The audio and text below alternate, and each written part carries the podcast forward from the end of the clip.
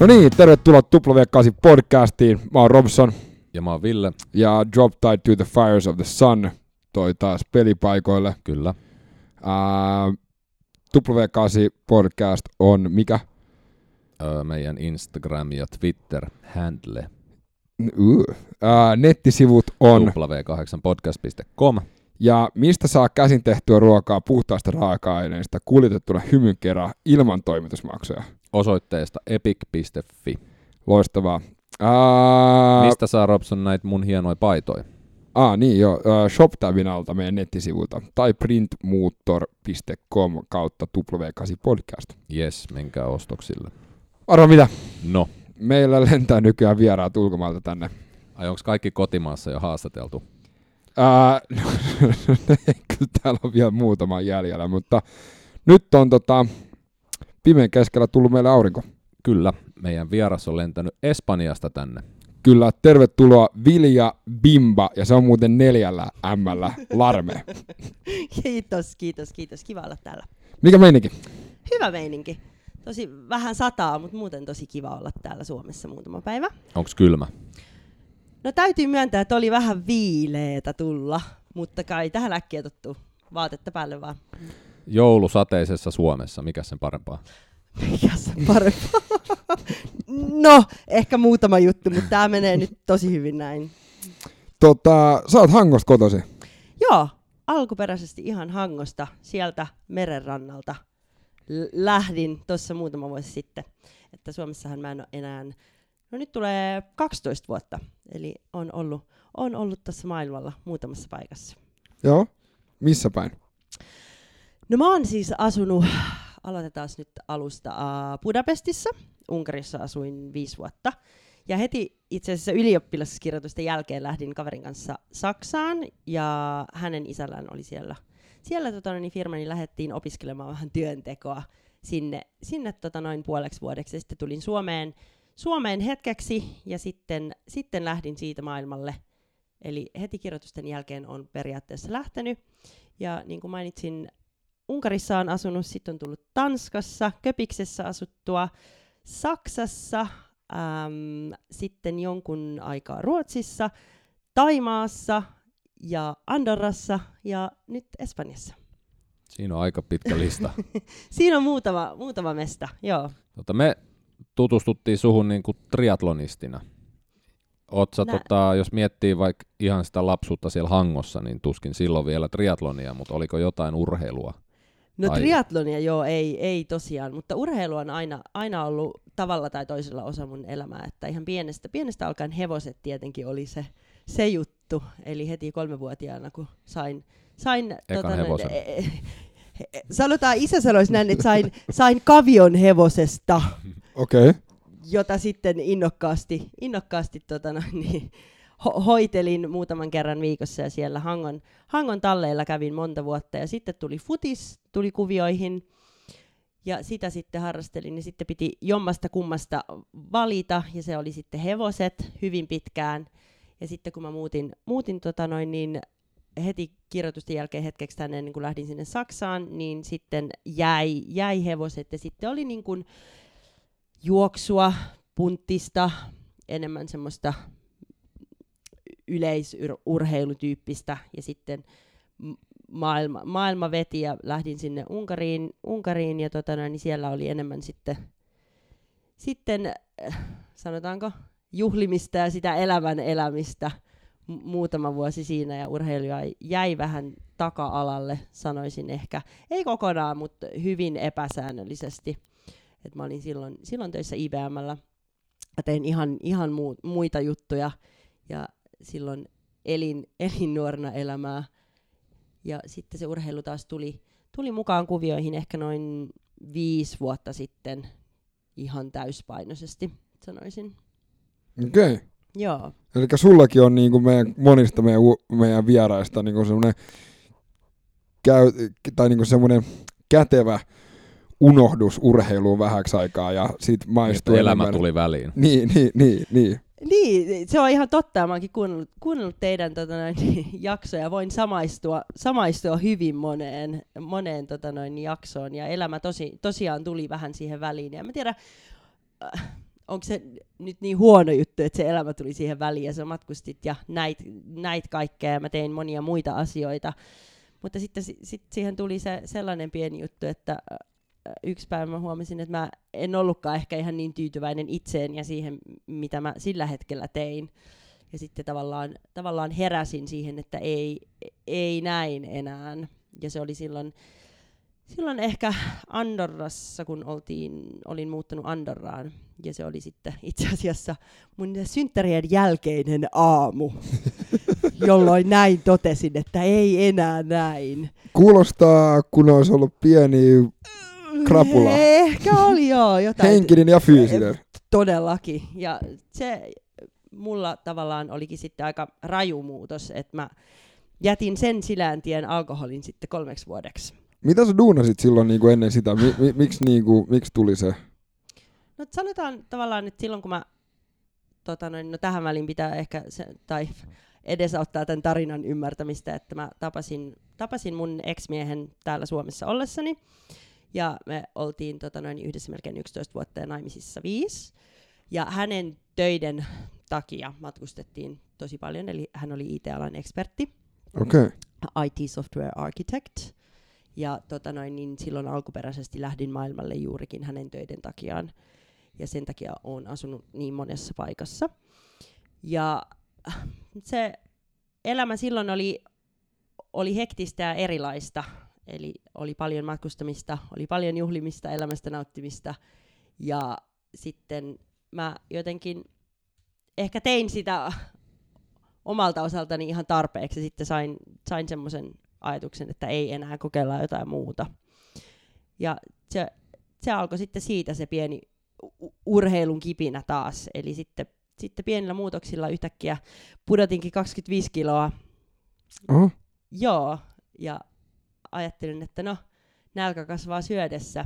Ja sitten Andorrassa asuessani silloin en äm, voinut tehdä töitä mun ex-miehen silloisen äm, tavallaan sopimuksen, sopimuksen takia, eli me oltiin passive residence. Ja sitten alkuperäisesti siellä piti vaan viettää muutama kuukausi, ja muutama, muutama kuukausi nyt seisoo vaikka päällään. Ja mä ajattelin, että no, mikä siinä, mennään sinne, katellaan vähän jotain mäkiä ja samoilla siellä, että en ollut ikinä Andorrasta kuullutkaan. Ja sitten se muutama kuukausi veny ja veny ja veny, ja sitten ajattelin, että no saatana, pitäähän tässä nyt jotain saada aikaiseksi. Ja rupesin sitten enimmässä määrin urheilemaan, ja siinä määrin, että päätin sitten lähteä opiskelemaan siitä ammatin itselleni.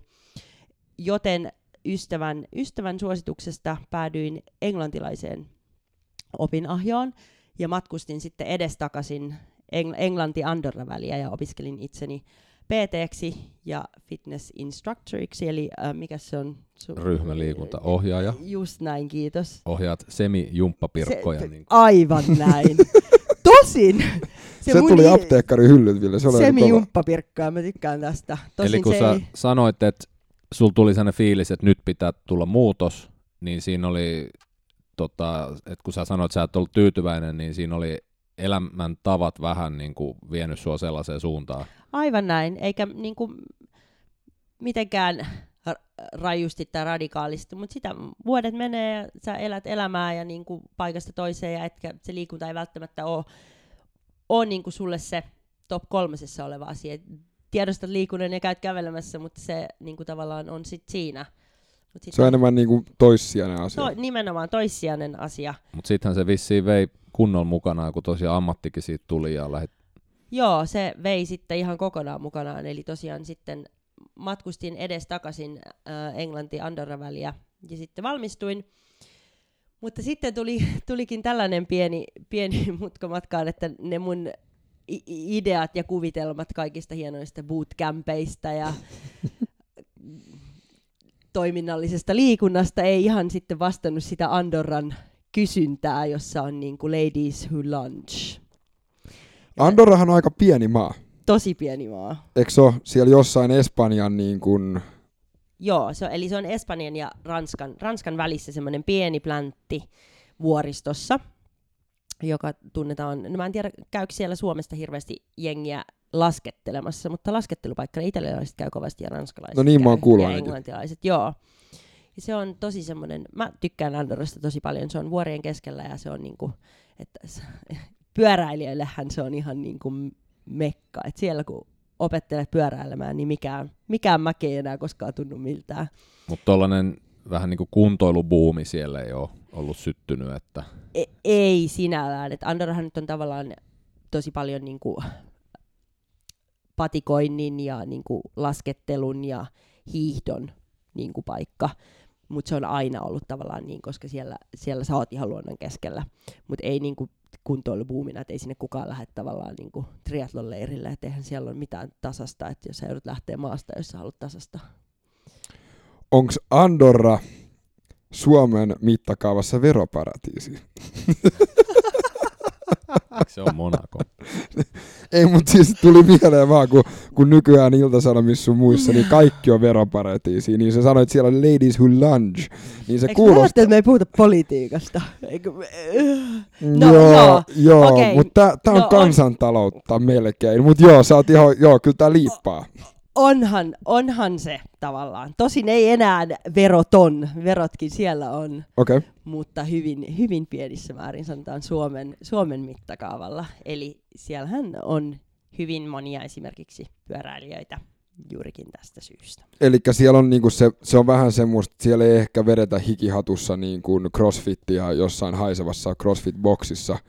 Ei, ei, ei. Ja se oli vähän niin kuin, että siellä on hirveästi, sanotaanko e, e, niin kuin, äh, vähän vanhempaa ikäryhmää, jotka on jo jäänyt eläkkeelle ja haluaa semmoisen paikan, jossa pitää niin kuin päämajaa. Ja tää oli se, Ja- mihin mä olisin päästä, niin Jo, kuin se, että Nimenomaan, että mä olin ehkä siihen ää, kuvioon vähän nuori. Ja Andorrassa ei ole mitään vikaa, eikä siellä asumissa ihmisissä tietenkään ole mitään, mitään vikaa. mut sulla oli liikaa virtaa siihen. Mulla oli vähän liikaa virtaa siihen, mitä mä ajattelin, että tästä mun, Et on kivaa. mun P- PT-urastani tulee Eli siellä. tuliko sul sama havainto kuin mullakin, kun mä tota, perustin sen PT-yrityksen, tein nettisivut, painoin niin kuin julkaise siellä. Niin sit mä oon suunnilleen niin kuin minuutin päässä. No miksei puhelin soi ja sähköposti kilisee, että mi- missä ne kaikki on. Joo, tai sitten näin, että miksi ne ei sen ensimmäisen konsultaation jälkeen soittanut, kun mä otin noin kaikki painot ja kaikki pelit ja vehkeet mukaan. Et en mä, mä en ymmärrä, mi- miksei ne nyt soita enää. Ja sitten, sitten tuli joskus, että no, mutta joo, että mä ottaisin mielellään tämän sut ja tehdään konsultaatio ja näin. Ja sitten tehtiin konsultaatio ja sovittiin, että näin ja näin monta kertaa viikossa tavataan. Ja sitten tavattiinkin, mutta sitten juotiin kahvia. Aha. Ja mä sitten loppupeleissä joudun toteamaan, että mun täytyy nyt sit muuttua ja muuttaa tätä mun ajatusmaailmaa. Ja sitten, Se oli siellä normikahvikuppi, että se oli mikään painava kahvikuppi tai niinku mikään Ei, silleen, ihan- kättä puolessa välissä. niin, no, niin, mä ajattelin, että vesipullo olisi voinut jotenkin tässä hyödyntää, mutta niin se sitten meni ja täytyy sitten adaptoitua siihen tilanteeseen, että tämä on tämmöinen maa ja täällä on niinku e- erilaista ja, ja tietenkin kun sä oot just aloittanut ja hirveä virta päällä ja kaikki ideat ja kaikki semmoiset, onhan se vähän turhauttavaa. Ja niin kuin ajattelin, että no, et no, no miksei, mutta sitten täytyy, sehän siinä on, on just se, että sä opettelet tuntemaan, tuntemaan sun, sun oman niin kuin, nicheen ja mikä, mitä sä haluat myydä. Ja mä oon aina, aina pitänyt, pitänyt niin itse semmoisesta toiminnallisesta treenistä, ja mä tykkään työskennellä semmoisten ihmisten kanssa, jotka on esimerkiksi just unohtanut urheilun merkityksen tai on aloittelijoita siinä mielessä, että heille ei ole tuttua, miten liikutaan tai miten voi itsestään saada sen, sen niin kuin parhaan liikkuvuuden esille. Ja se, se tavallaan se opinkaari, minkä sä sitten käyt heidän kanssaan ja näet, niin on mulle tosi semmoinen mielekäs ja mä pidän siitä itse. Ja mä oon niin kuin, Ja siinähän sä huomaat tosiaan, kun et sanotaan, että jos sun juoksuvauhti paranee vitosen kilsoista tota 4,45 kilsoin, niin se on nyt vaan nopeampi juoksuvauhti. Mutta kun se tyyppi, joka on istunut 10 vuotta sohvalla, yhtäkkiä niin kuin mielellään lähtee vaikka niitä portaita kävelee tai ei hikoile siinä kauppareissulla, niin sehän on sille konkreettinen elämän muutos. Aivan näin. Ja nimenomaan se, että sä voit jotenkin vaikuttaa heidän jokapäiväiseen elämään, ei siihen, mitä he voi esimerkiksi punttisalilla saada aikaiseksi, koska niin moni ihminen ei ole kiinnostunut siitä. Ja kun sä näet niitä vaikka puolen vuoden ajan sillä kerran viikossa tai kerran kahdessa viikossa, niin kun ne tulee joka kerta jotenkin niin kuin energisimpinä ja sitten sen huomaa monessa muuskin asioissa, mä puhun omasta kokemuksesta, kun on ehkä uusia vaatteita ja ollaan niin kuin ihan eri tavalla herätty siihen omaan elämäänsä. Aivan näin. Ja se on, se on tosi, tosi kiva nähdä.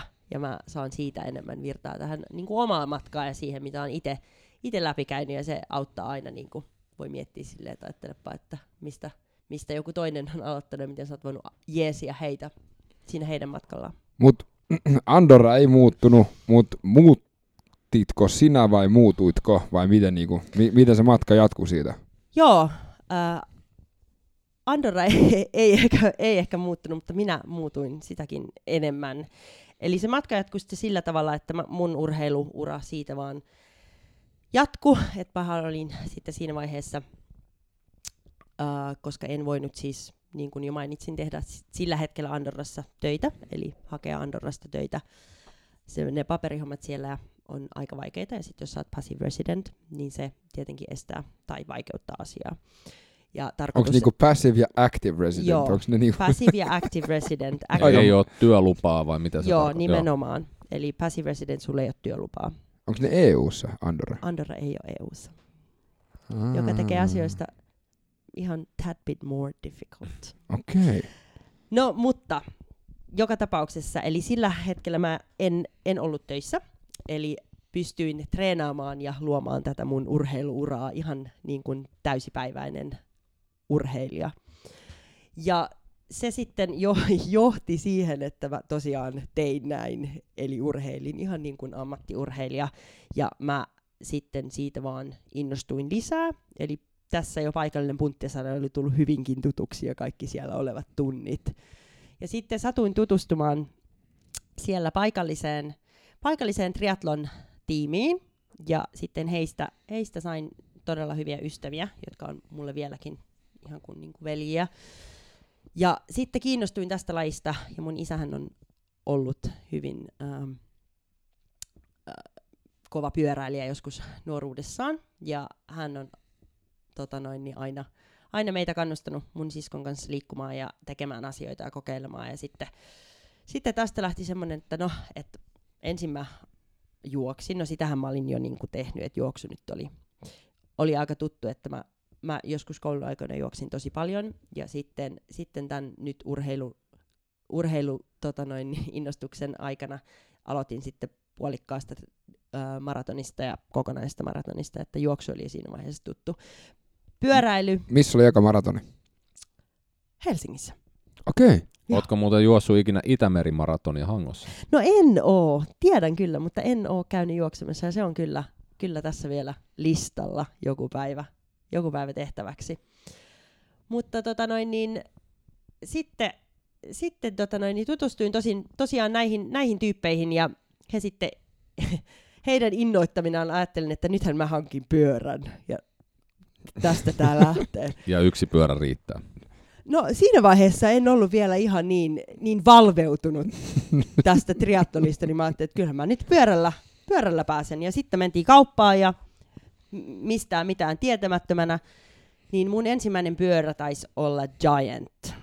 Ja se okay. lähti siitä kaupasta mukaan ja ei ollut ihan, ihan halvimmasta päästä, mutta ei ollut mistään kalleimmasta päästä. Luulen, että maksoin 780 euroa tästä pyörästä. Ja siinä kävi sitten sillä tavalla, että ensimmäisen kerran, kun mä ikinä lähdin pyöräilemään, niin lähdin silloin tämän mun triatlon tiimin kanssa. Ja heti kun mä pääsin sen pyörän päälle, niin musta tuntui, että se oli aika yhtenäinen toteamus, että vilja ja pyörä on niin kuin aika hyvä yhdistelmä. Okei. Okay. Ja mä innostuin, innostuin siitä sit ihan järjettömissä määrin ja taisin ensimmäisenä vuotena välillä maalis-joulukuun pyörällä 12 000 kilometriä, josta tosin maksoin sitten seuraavana vuonna. Mutta... Mä ajattelin just kysyä, että tota, missä vaiheessa oot palautunut, mutta sä et varmaan palautunutkaan. Tässä palaudutaan koko ajan. Siitä on nyt pari vuotta. Ja sittenhän tuli uinti, uintikuvioihin. Olin siis, osasin uida ja, ja olin lomilla, polskutellut vähän, mutta se oli sitten siinä.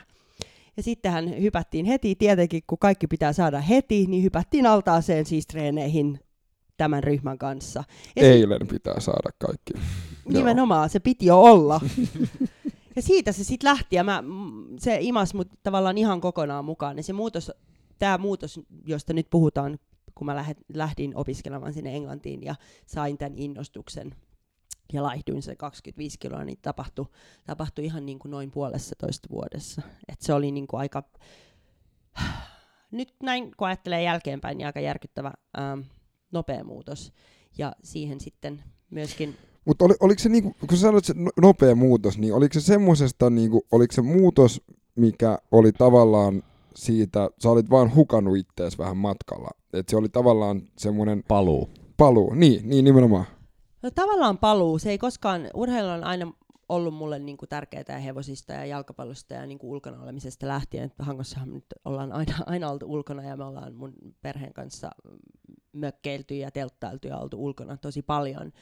Mutta se paluu ehkä on vähän väärä sana siinä mielessä, että tämä muutos, mikä tavallaan tapahtui, niin oli vähän erilainen muutos. Että mä sain osan itseäni takaisin, mutta sitten hukkasin sen tavallaan sen niin kuin, oman järjen käytön, että se tavallaan lähti sit niin kuin, lähti vähän lapasesta, ja niin kuin on näitä aikaisempia podcasteja kuunnellutkin, että voin, voin samaistua muutamaankin juttuun tässä, että se lähti sit siitä, että mä niin täyspäiväisesti harrastin ja elin ja olin sitä urheilua ja se, mitä mä niin kuin halusin ja näin, että mitä oli mahdollisuus saavuttaa. Ja mä lähdin siihen niin kuin ihan, ihan satalasissa ja niin kuin ihan, ihan niin kuin kokonaisvaltaisesti ja se sitten johti, johti niin kuin esimerkiksi avioeroon hyvin, No. vahvasti, että oli tietenkin muitakin, muitakin asioita liittyi siihen ja se on pitkä juttu. Mutta meidän tiet sitten oli niin erilaiset ja se mun muutos oli niin nopea ja semmoinen niin kuin, tavallaan muille saavuttamaton, että se lähti semmoisena niin kuin lumipallona ja sitten se oli, johtikin just siihen, että sitten päädyttiinkin ihan niin kuin eri, eri lähtöpisteisiin, eli että kun silloinen mies tuli aamulla kotiin baarista kuudelta, niin mä olin lähdössä lenkille ja sitten katsottiin vaan toisiamme, että kumpi tässä on enemmän, enemmän erilainen, sinä vai minä.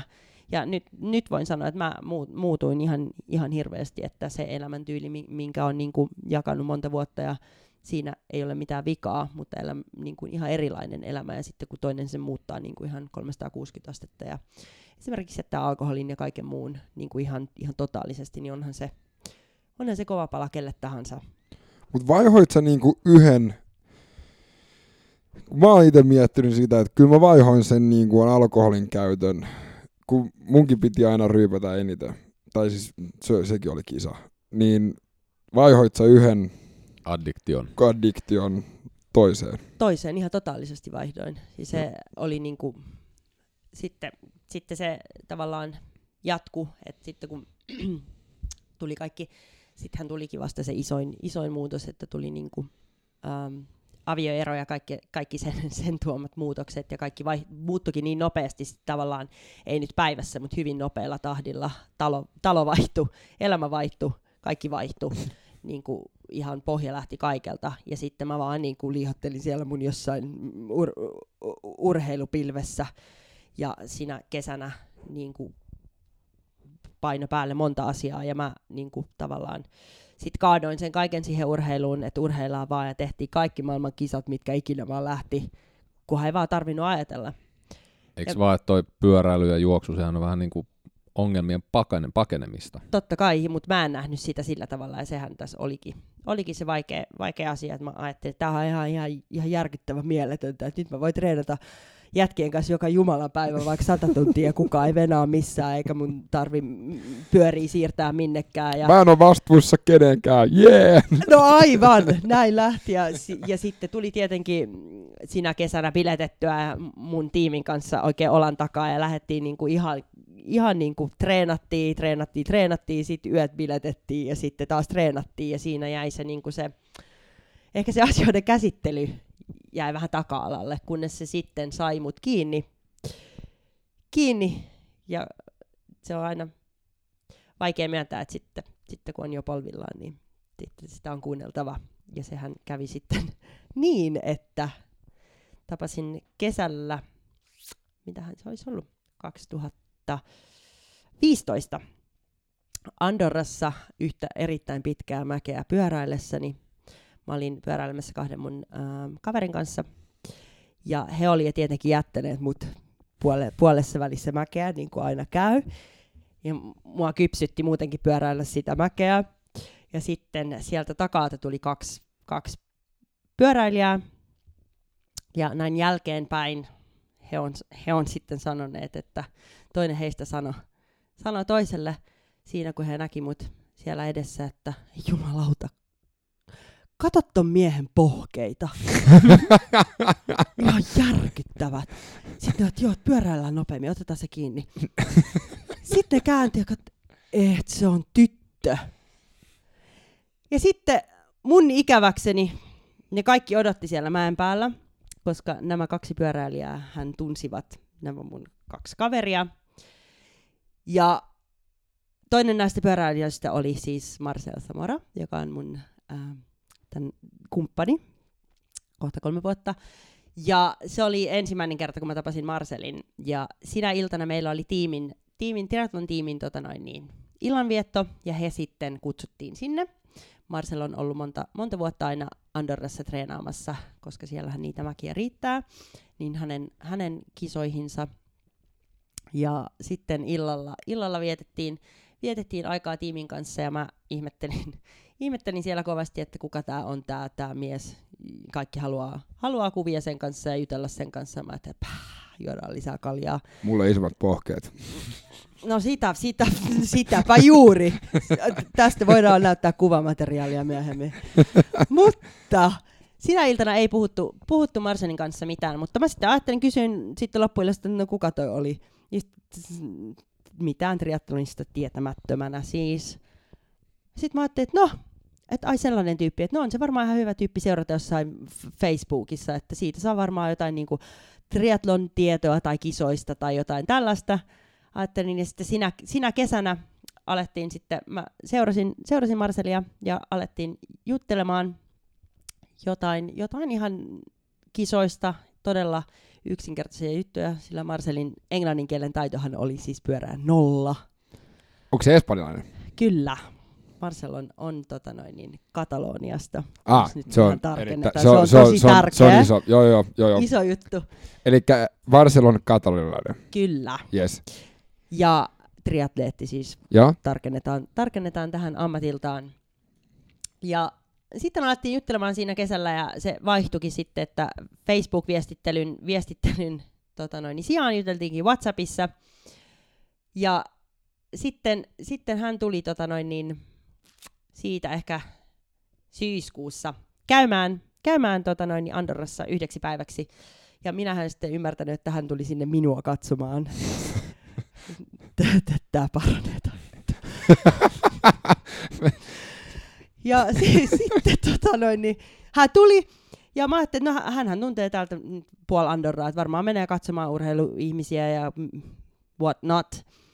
Ja vietettiin siinä iltapäivä, iltapäivää syötiin ja muuta, ja päivä kääntyi sitten iltaan, ja hän katseli siinä vähän niin kuin hämillään, ja mä olin, että mitä hän sitten miettii. Ja kysyi sitten, että niin, että, että jääkö me sitten, sitten tänne yöksi vai meneekö mä hotelliin? mä sitten sanoin, että no ei mulla ole kuin yksi sänky, että jos ei sua haittaa jakaa, niin voit jäädä meille. Sitten se, että ah, selvä, okei. Okay. Ja sitten seuraava kysymys oli, että niin, että, että voit sä sanoa sen, tota, sen sun osoitteen. Ja sitten mä mietin, että miksi sä kysyt osoitetta, kun mä just sanoin, että sä voit jäädä meille yöksi. Niin, että kun pitäisi tuonne antidopingin päivittää toi osoite, että missä mä oon nyt viime yön. Ja se oli mun ensimmäinen kosketus semmoiseen ammattimaiseen triatloniin, että sellainenkin juttu pitää päivittää, että jos sä et olekaan siellä, missä sä sanot, niin sit se pitää Niin sit- tosiaan päivittää. Okei. Okay. Ja niin se sitten kävi, että Marcel oli yhden, yhden tuota noin niin päivän meillä, ja mä sitten kävin, kävin sen jälkeen yhden kerran tuota noin niin Banjoolaksessa, missä Marcel siis asuu, Barcelonan lisäksi, joka on, on tuota noin, niin noin reilun tunnin päässä, tunnin päässä Barcelonasta.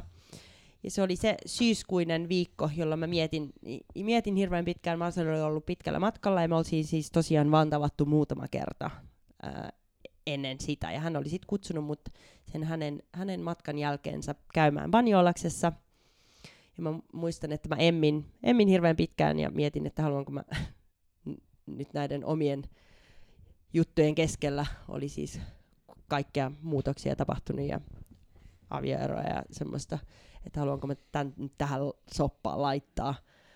Ja sitten mun yksi tosi hyvä ystävä sanoi, että no mutta ajattele video, että jos ei mitään muuta, niin sä saat ainakin ihan helvetin hyvän treeniviikon.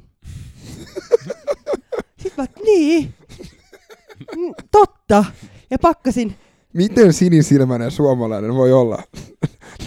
no ehkä jo tässä vaiheessa oltiin vähän saatu vinkkiä siitä, että Joo, joo, nyt- mutta siis niinku... Niin, niin. Ja sitten mä lähdin, pakkasin, pakkasin molemmat, molemmat pyörät autoon ja huristelin sinne banjoolakseen.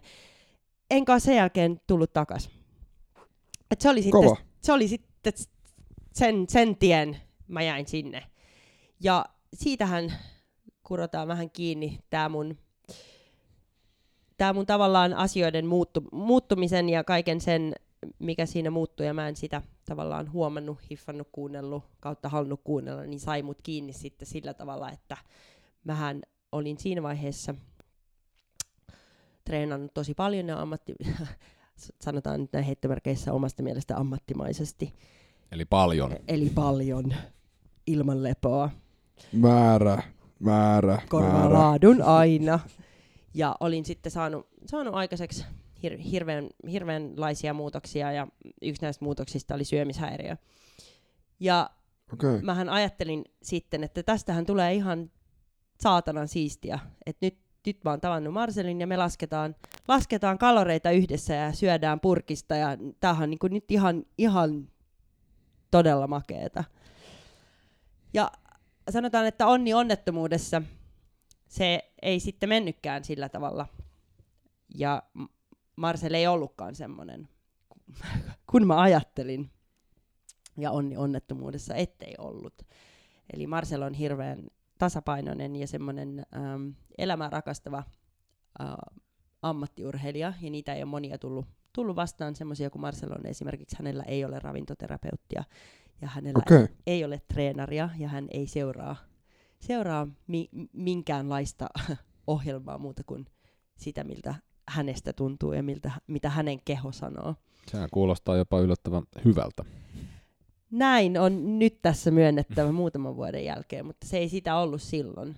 Ja sen alkuhuuman jälkeen mä tavallaan turhauduin ihan hirveästi, kun se ei ollutkaan semmoista, kun mä olin ajatellut. Ja silloin siinä, kun kaksi, kaksi voimakasta tahtoa kohtaa ja sitten kun se ei mennytkään niin, kun mä olin ajatellut. Ja mä treenasin siinä ensimmäisenä vuotena, kun mä tapasin Marcelin, varmaan enemmän kuin Marcel. Ja mitään, mitään muutoksia ei tapahtunut. Ei tullut edistystä, eikä tullut laihtumista, eikä tullut parempi mieli, eikä tullut, tullut onnea. Niin mä totaali turhauduin. Ja mä en ymmärtänyt, mistä nämä asiat voi johtua, koska nythän mä teen kaiken niin kuin hän. Kun olisin vain pienessä mielessäni tiennyt, että näitä juttuja pitää ehkä opiskella muutama vuosi. Ää, ja ensimmäinen mulle semmoinen burnoutti tuli silloin 2016 vuoden alussa. Eli silloin, silloin nämä muutokset sai mut kiinni. Meillä oli, meillä oli tuota noin niin perheessä ää, aika yllättävä kuolemantapaus. Ja sitten mä vaan muistan, että se jotenkin, se vaan iski päälle sillä tavalla, että mä en sit seuraavina päivinä enää pääsykään sängystä ylös. Eikä siihen, mä en osannut selittää sitä, mä en, en hyväksynyt sitä. Ja mun silloinen valmentaja oli jo välä, väläytellyt ää, tätä masennuksen mahdollisuutta ja niin kuin itsensä loppuun ajamisen mahdollisuutta, mutta koska mä en sitä tavallaan hyväksynyt sitä ajatusta, mä ajattelin, että ei, ei, ei, tollainen ole mahdollista, että ei sellaista ole olemassakaan. Mitä se nyt tietää? Niin, mitä se nyt tietää? Ei mitään. Niin mä en sitä sit kuunnellut. Ja se oli semmoinen, sit, sitten sit muutama viikko meni siinä, että niinku, no sanotaan noin kuukausi, että mä en niinku yksinkertaisesti vaan päässyt yläkerrasta alakertaan.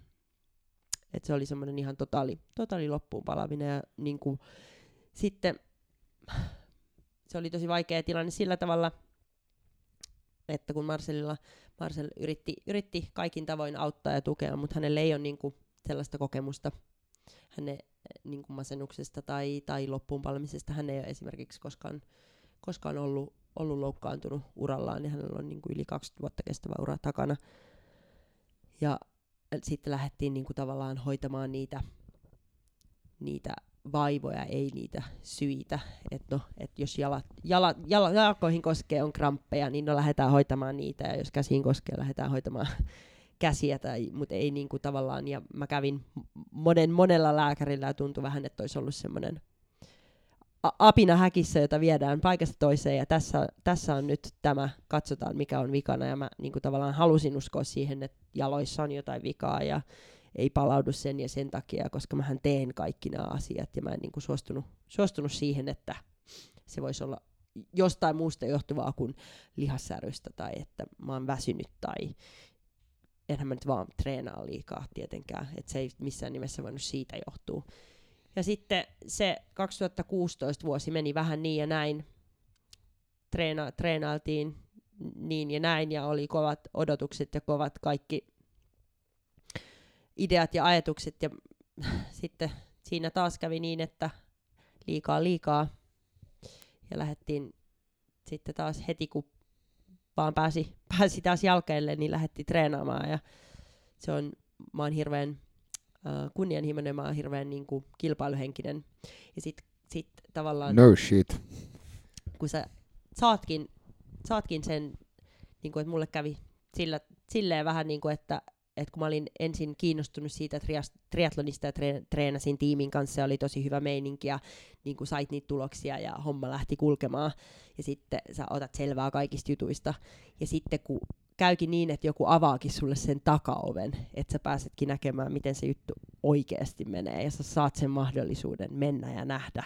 Ja silloin, kun mä muutin, muutin Espanjaan, niin mä olin sillä tavalla onnekkaassa tilanteessa, että, että mulla oli elämä vaihtunut ja muuttunut sillä, niin paljon, että mä pystyin pitämään semmoisen tavallaan välivuoden töiden tekemisestä koska mä en silloin tiennyt, missä mä tuun asumaan, tuunko mä takaisin, en tiedä, Suomeen vai lähdenkö Kiinaan vai mitä mä teen, niin sitten sit kun oli semmoinen vaihtoehto ja juteltiin Marcelin kanssa, hän sanoi, että no, et, et jos nyt tuut Espanjaan, niin katsotaan, miten tämä homma niin lähtee ja mitä niin tehdään, että et sit haet töitä täältä ja muuta, ja sitten mulla oli semmoinen mahdollisuus.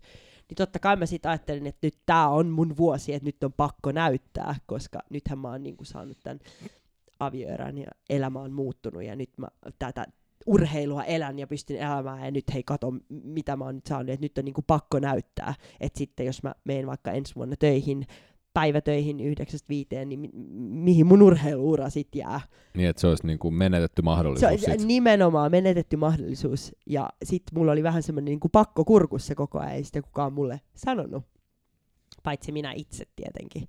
Mutta se on siinä, kuulostaa aika samanlaista ajatuksilta, mitä meikäläisenkin päässä on joskus pyörinyt.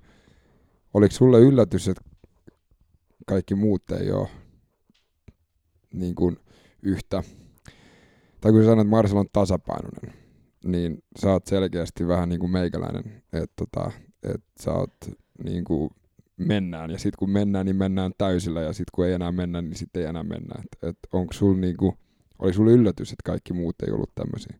Oli, ja mä olin tosi vihanen Marcelille tosi pitkään siitä, että et se voi olla sellainen kuin se 97 prosenttia ammattitriatlonisteista on. Että mikä sun on vikana? Mitä sä syöt noita suklaamureja? Lopeta heti. Ja, se, ja mitä sä pärjäät? Ja, ja mitä, mi, niinku... Niin, niin. Et, ja sä sanoit, että hänelläkin oli parikymmentävuotinen ura.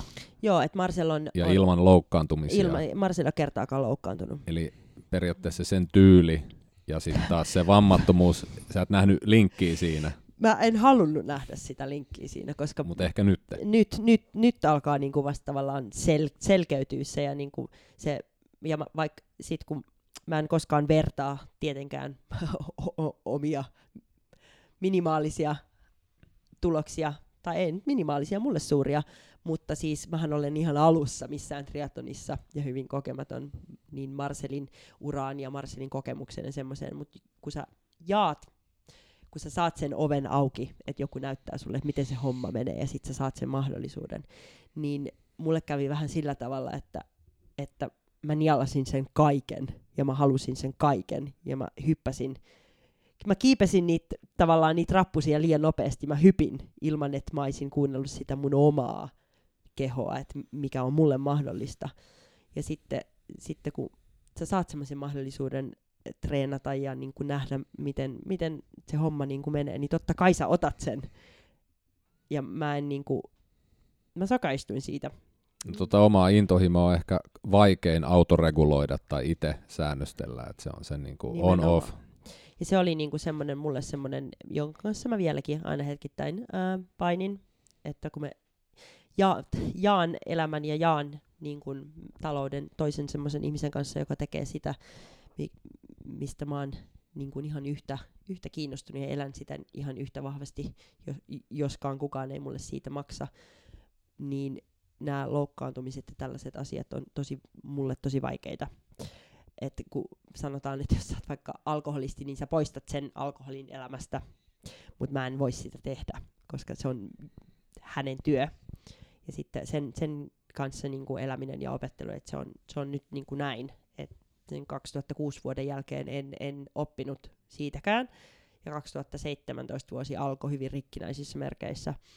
Että mulla alkoi sitten niin kuin pol, polvi an, antoi kuulua itsestään. Mulla ei ole koskaan ollut polvien kanssa mitään, mitään ongelmaa, ja yhtäkkiä niitä olikin. Ja sitten sitä alamäkeähän jatkuu, että hyvin, hyvin vähän ehdin, ehdin kisata. Että oli 2017 olisi pitänyt, olisi pitänyt olla mun, mun täyden matkan vuosi. Ja se ei, se ei sitä ollut, eikä ollut mitään muutakaan. Että se tavallaan on opettanut tosi rankalla kädellä, että mulla on niin kuin täytynyt tosiaan tulla, tulla alas ja ihan ryminällä. Ja sitten 2007 vuoden lopussa ää, saavutettiin sitten ihan all time low. Eli mulla tota noin niin... Niin kuin vuosi sitten. Joo, diagnosoitiin ää, vuoden lopulla vakava masennus. Ja se oli ihan meinas loppua ihan siihen, että mä ajattelin poistaa itseni tästä maailmasta. Ja ne on ollut semmoisia asioita, jotka ei vaan ole ihan tullut ihan noin vaan. Mut, ja ei ole, ei ole ehkä yllätyksenä tullut, tullut monelle muulle, mutta mulle itselleni, koska mä tavallaan kieltäydyin ajattelemasta tai hyväksymästä niitä asioita ihan totaalisesti. Ja sitten, sitten, sitten kun tuli se hetki, että mä ajattelin, että se oli nyt tässä, niin mä olin ihan valmis, valmistautunut siihen, että se oli nyt mun osalta niin kuin tässä. Ja mä oon niin kuin ihan valmis, että mä en niin kuin jaksa, jaksa tämän, tämän asian kanssa enää pelata. Ja sitten mä sainkin, sain apua, ää, tai sanotaan, apua olisi kyllä ollut tarjolla koko ajan, mutta hyväksyin apua. Ja sitten, sitten, sitten lähti Suomesta tuota noin niin FedExillä lääkkeet seuraavana päivänä. Ja sitten niillä oli mentävä, eikä vieläkään omasta tahdosta tehnyt näin, mutta nyt näin voin huomata, että vuosi tästä eteenpäin, 2018 joulukuun, niin on, on vähän valoisimmissa tunnelmissa ja niin kuin, näitä asioita voi ehkä niin kuin, käsitellä vähän eri tavalla. Ja niin kuin, sen, sen kautta, että olisi ehkä vähän lempeämpi itselleen. Ja toi on, sä voit myöntää, jos sä oot väsynyt tai tiedätkö, jalat ei kanna, mutta sitten jos on henkisesti loppu, niin sitä ei vaan niin kuin, silloin puskee niin kuin melkein entis vahvemmin ja sitä ajaa solmuun. Nimenomaan. Ja se on, joo, että mulla on ollut niin kuin ihan, ihan täysin mahdotonta sanoa, että, että olisi muka, olisi muka väsynyt tai jos niin kuin mennään, niin ei, ei tule kuuloonkaan sellainen, että, että ei muka liikuttaisi. Että nyt vähintään kolme kertaa päivässä. Ja se on niinku ihan, nyt kun sitä ajattelen, niin en nyt naurettavaa, koska se on sulle sun todellisuutta, se on sun jokapäiväistä niin kuin todellisuutta, ja miten se halu, niin kuin, että sä et voi olla liikkumatta, on niin, kuin, niin paljon kovempi kuin se, että sua väsyttää. Hmm. Toi on niin kuin mielenkiintoista, kun siitä kun sä oot siinä tilanteessa, että no niin, että nyt tää oli niin kuin tässä, niin sä oot niin kaukana siitä omasta todellisuudesta. Mutta se on kuitenkin se sun todellisuus. Ja sä oot silleen, että no joo, tämähän on niinku, tää, ja se vaikuttaa loogiselta. Niin, no se oli se kaikista loogisin niin. vaihtoehto, mitä mä ajattelin silloin, ja se, sehän siinä niinku tavallaan surullisinta onkin. Että mä ja sitten yhtäkkiä sä niinku... huomaat, että voi perkele, eihän tää nyt on niinku normaalia. Niin. Ja toi on sellainen tila, mitä sä et pysty kuvittelekaan, ellei saa sen kokenut. Ja vaikka tota, sit kun siitä on parantunut, niin sä muistat sen, mutta et sä oikeasti pysty niin kuin fiilistelemään, että miltä se... takas niin, sitä on et- tosi et vaikea. sä muistat, joo, se oli synkkää, mutta et se on niin... että miten synkkää. Niin. Se on niinku, joo, ja mulla on aina ollut se niinku kaikista tavallaan pelottavin ajatus. Ei se, että, että olisi surullinen tai niinku synkkää, vaan se, että sit kun sä lakkaat ajattelemasta, sit kun sä et enää niinku välitä, Mm. Ja niin monihan, se on niinku, monihan sanoo, että ne ei halua kuolla, mutta ne ei vaan tiedä, miten elää. joo, se olisi ehkä se, niinku semmoinen, että niinku, miten sitä voi jotenkin laittaa sanoiksi. Um, Se on niinku aivan sama. se on niinku aivan sama, ja se on se pelottava, pelottava asia, että sit kun se on niinku aivan sama. Ähm, mutta siitä sitten po- polkasti 2018 käyntiin, ja se muutos tavallaan tulikin sitten niinku taas ryminällä, että mä sain, sain tota noin, niin masennus, masennuslääkkeet ja sitten sain, käyn terapiassa ähm, viikoittain, ja se lähti niinku tavallaan se muutos oli niinku sit tosi nopea. Sen, et lääkitys tietenkin hiottiin ja niinku katsottiin, katsottiin annostusta ja muuta semmoista niinku kohilleen mulle, mutta se muutos tuli niinku tosi nopeasti sitten taas. Ja se, se oli sitten taas semmoinen niinku, vuorostaan Marcelille se, semmoinen yllätys, että ai jaa, et siellä onkin niinku jotain niinku tavallaan valoa, että siitä viljasta, mikä oli silloin 2015, joka oli niinku silleen sata lasissa, ja s- niinku tavallaan oli sen muutosaallon päällä ja ratsasti sillä, ja sitten tultiin niin, kuin niin ryminällä pohjalle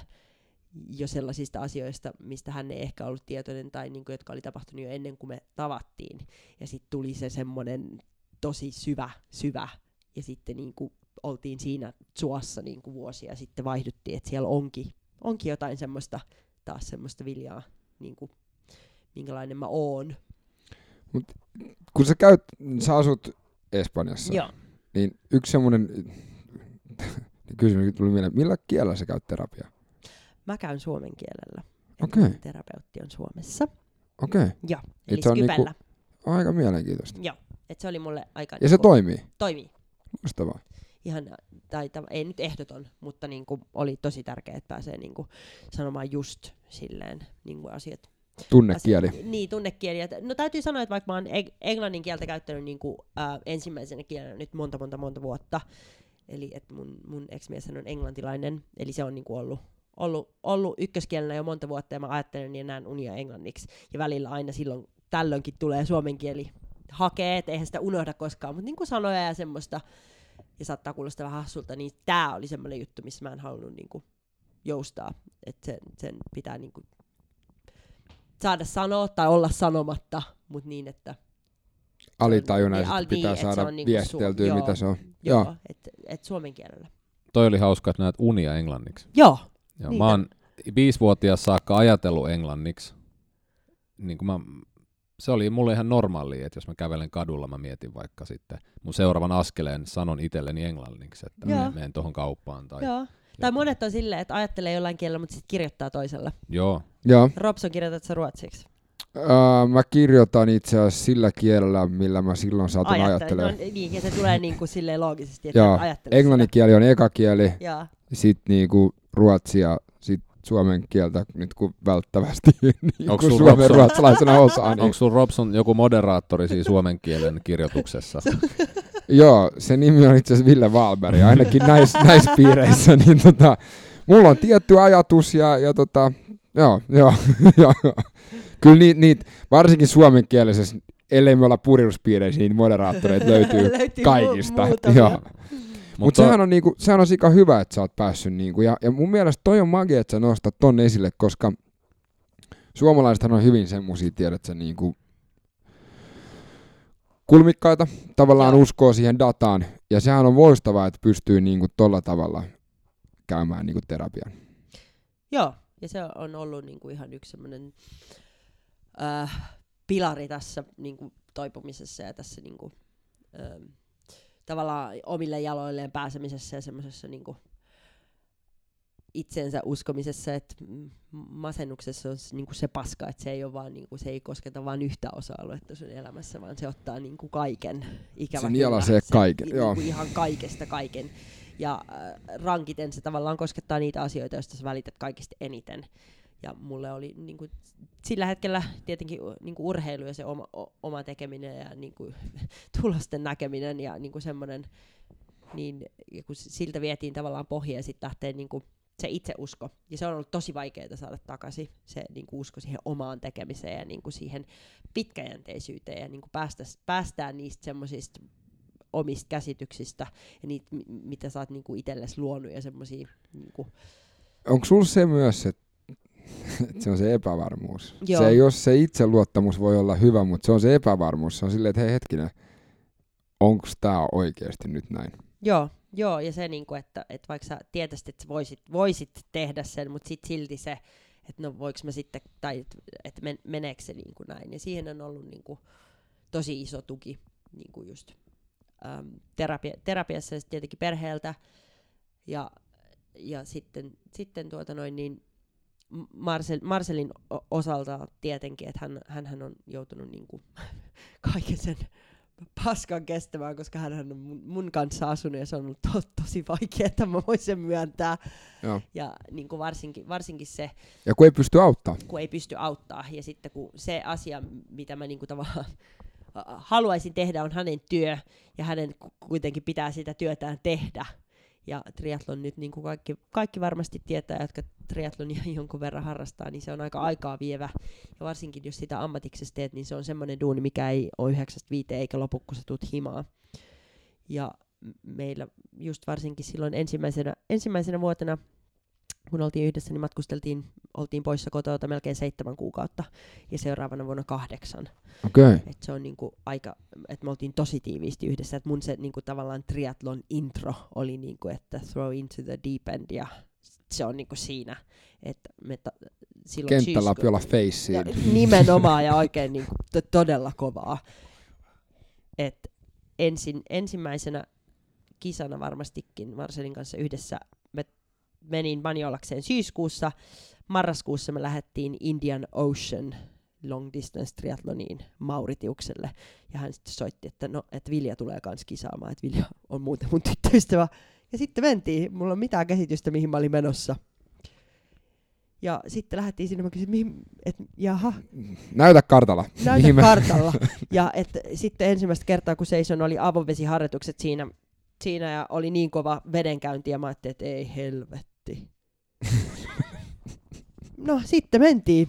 Siellä apinoiden kanssa pyöräiltiin, ja se, se lähti niinku sit siitä. Ja sitten sit hyvin pitkälti mä seurasin, seurasin Marsanin mukana ihan kaikkialle, kaikkiin kisoihin, kaikkiin, kaikkiin treenileireihin, ja se oli niinku semmoinen intro. Ja monet onkin kysynyt, että mutta eikö se ollut liikaa?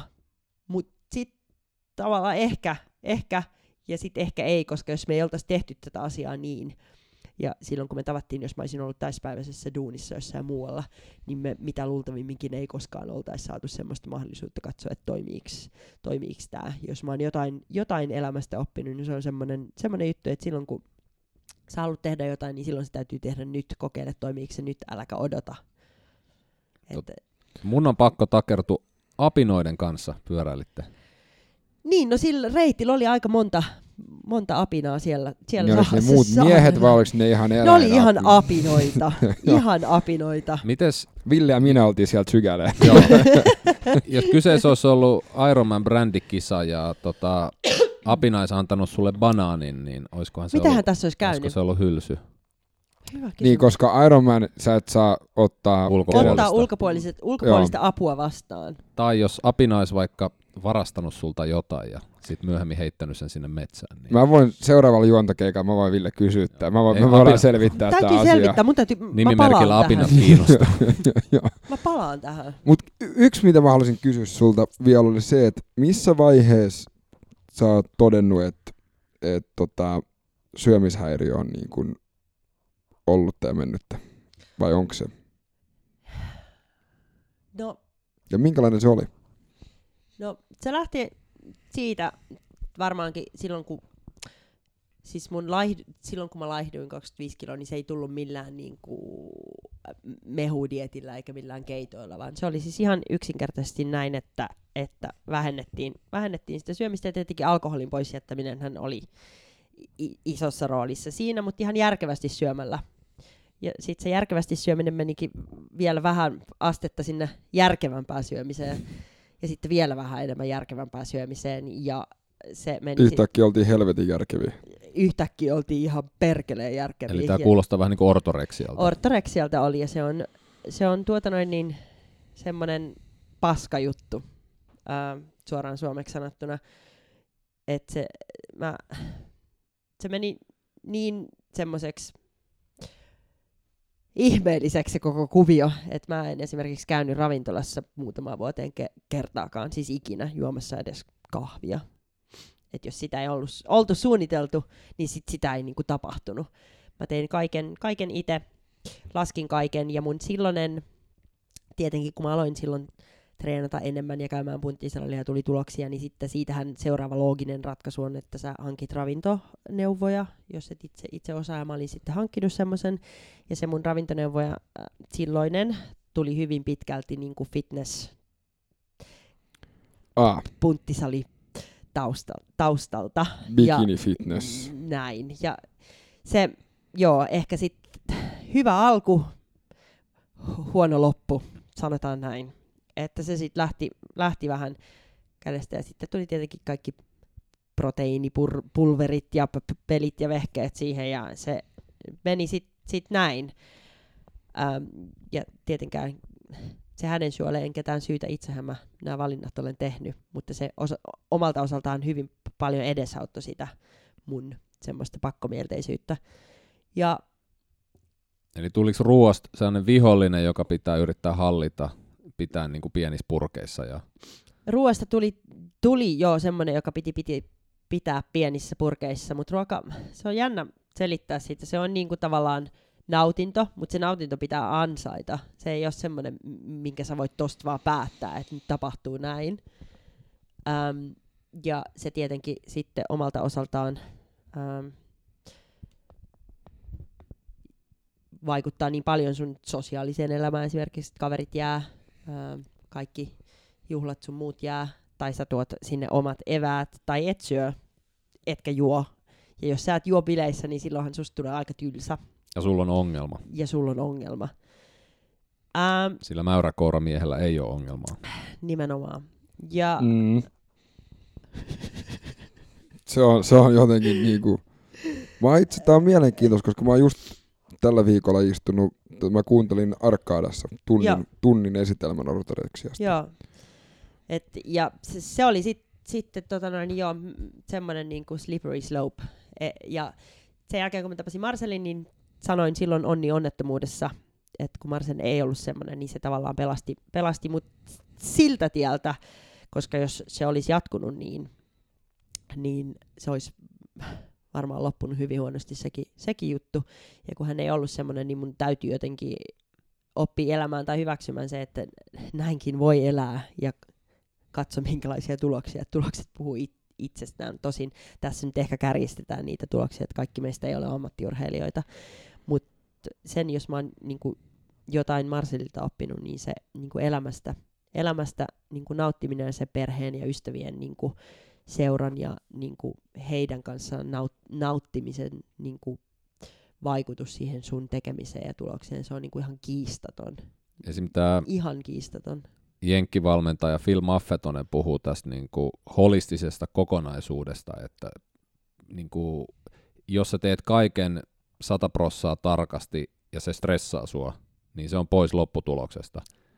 Et se ei ole se, se kokonaisuus ei ole kovin ehjä. Aivan näin. Ja sen, se on niinku jo todettu niin moneen kertaan, että se Marcelilla on niinku niin hallussa, että se sen oman kehon tunteminen ja se, miten hän niinku voi luottaa siihen omaan, omaan kehoon ja omaan tekemiseen on niinku sitä mä ihailen tosi, tosi paljon, että hän pystyy niin kuin elämään semmoisessa symbioosissa, että se toimii, että aam, aamut voi aloittaa palalla suklaata ja sitten, sitten päivällä syödä vähän lisää suklaata ja sitten illalla ehkä juoda yhden kokiksen. Mä oman elämäntapa muutosprojektin aikana mä joskus neuvottelin ittenikaan, että saanko laittaa ylimääräisen ananasrenkaan mun maitorahkapurkkiin, että vai meneekö se liiotteluksi. Ja mun yksi hyvä kaveri sanoi Mihin mulle, lopputulokseen sä pääsit? No kerran mä vedin kolme purkkia maitorahkaa ja sen koko purkin ananasta. Ja se oli sellainen niin kuin mässäily mun silloisissa silmissä. Mutta mun hyvä kaveri sanoi yhdessä vaiheessa sit se vaan niin kuin, mä oon saanut sellaisia yksittäisiä one-linereita, mitkä oikeasti ollut kulla-arvoisia neuvoja. Mutta tämäkin kaveri vaan katsoi mua kerran ja sanoi, että Ville, nyt kohta sun pitää alkaa syömään. Ja Ah, ihan hyvä pointti. joo, Niin, siitä on hyvä lähteä. Ja kun sä sanoit, että on, onko se jo ollut tai mennyttä, niin äm, sanotaan, että ei, se on aina tuolla jossain, jossain pään sisällä. ja Se tulee helpommin esiin silloin, kun sulla on äm, ongelmia niin kuin kokonaisvaltaisemmin. Esimerkiksi mulla on nyt ollut kremppaa, kremppaa kehon kanssa muutenkin, enkä ole päässyt treenaamaan ja niin kuin, tavallaan purkamaan, purkamaan sitä pahaa oloa ja sitä huonoa oloa ja saamaan sitä niin kuin, urheilusta Endorfiineja. niin, endorfiineja, niin silloin ne tulee ne kaikki möröt ja silloin, silloin hetkittäin ne tulee, että mutta tämä tie olisi niin paljon parempi ja mä tiedän, että mä saan sillä tuloksia. Mutta toistaiseksi sen, sen, mä oon sen pystynyt jotenkin aina itselleni selittämään, miksi näin ei ole. ja eikö ne tulokset on nähty? Ja ne ei ollut hyviä tuloksia. Mutta toi on se juttu just, se on niin vaikea vaan selittää, että niin, että se ei ollut se, mm. koska sä tiedät, että, että sillä tavalla tuloksia, tuloksia niin sanotusti tulee ja nopeasti tulee, mutta se on hyvin, hyvin yksinäinen tie. Ja toistaiseksi ainakin ne on aina niin kuin pystynyt, pystynyt tavalla tai toisella pitämään, pitämään siellä taka-alalla ja niin kuin me syödään, syödään hirveän, hirveän hyvin ja on aina, aina niin kuin syöty hirveän hyvin ja mä teen suurimmaksi osaksi ruuat, ruuat kotona ja niin kuin kiinnitän, kiinnitän huomiota ja varsinkin nyt on tietenkin viime, viime vuosien ai, aikana pitänyt aina Marcelin sesongin, sesongin aikana kiinnittää vähän ekstra enemmän huomiota, että saadaan kaikki, kaikki tota noin, niin hyvät, hyvät ytyt ruoasta. Ja Marcel on semmoinen, että hän hirveän vähän syö mitään lisäravinteita yleensäkään. Ja kohta on mun s- niinku, suun sisällä tää mikki. Joo, Me just puhuttiin, että ei tule mitään ongelmaa. Ja sitten Tota, sä sanoit tosiaan, että vuosi sitten oli se rock bottom. Ja Joo, Mites nyt te sitten? Et, et nyt niinku, me juteltiin tuossa ennen kuin me nauhoitettiin, sulla oli kaikki hienoja projekteja ja Joo, ajatuksia. no ja... nyt, nyt on, alkaa niinku tavallaan olla vähän enemmän sinut sen kanssa, että musta ei ehkä niinku tuukkaa sitä maailman paras triatlonistia vuodessa. Et täytyy ehkä vielä vähän odottaa ja antaa, antaa sen asian kypsyä. Mutta tuota, joo, tässä on, tässä on tulossa nyt monen, monen monta projektia. Ähm, eli tosin nämä mun omat, omat urheiluprojektit, kunhan tästä nyt taas päästään jälkeelle, niin niitä voi, niitä voi sitten kasvatella ja nyt osaan jo, osaan jo vähän niin kuin tavallaan vaatia itseltäni kärsivällisyyttä. Ja sitten meillä on Marcelin kanssa, Marcelin kanssa tuota semmoinen taloprojekti tulossa, eli Banjolaksessa, missä me asutaan, niin ollaan hankittu, hankittu talo, jota nyt aletaan, alen, aletaan ihan näillä näppäimillä remontoimaan. Ja se, sen projektin tarkoituksena on siis luoda ja tarjota erilaisia treenimahdollisuuksia ihan, ihan siis triatlonisteille, mutta myös pyöräilijöille, juoksijoille tai ihan kelle vaan, joka haluaa tulla nauttimaan, nauttimaan Baniolaksesta ja sen tarjoamista mahdollisuuksista ja luonnosta. Ja myös treenileirejä, ihan vedettyjä treenileirejä, tai sitten voi tulla, voi tulla niin kuin ihan treenileirille valmentajan kanssa. Eli se talo on, on aika iso, meillä on kuusi makuuhuonetta sinne tulossa, että mun, muistaakseni, jos nyt ihan väärin muista, niin 12 ihmistä nukkuu siellä, on ihan tuota noin Baniolaksen järven lähellä, eli meillä on tosi, tosi hieno järvi, jossa voi vuoden ympäri, ja nyt kun mä sanon vuoden ympäri, niin mä oon siis se ainoa hullu, joka siellä ui vuoden ympäri. Mutta jos siellä on jos siellä on lämpimämpää kuin 15 astetta vedessä, niin silloinhan se on niin kuin vuoden ympäri suomalaisille. Joo, no ehkä Tai tammikuussa saattaa hilpata siellä kahdeksan, seitsemän. Mut Joo, joo. Me, me katsotaan kanssa- nyt tästä itse asiassa. no Tämä on niin, aika, on aika nimenomaan. hemmetin magee. Niin se on kun- tosi makea. se on Siinä- oikeasti aika siisti. Siinä ihan järven rannalla on siis punttisalimahdollisuus ja uintimahdollisuus siis sisäaltaassa. Eli kaikki nämä kaikki nämä on tarjolla ihan siinä kivenheiton päässä.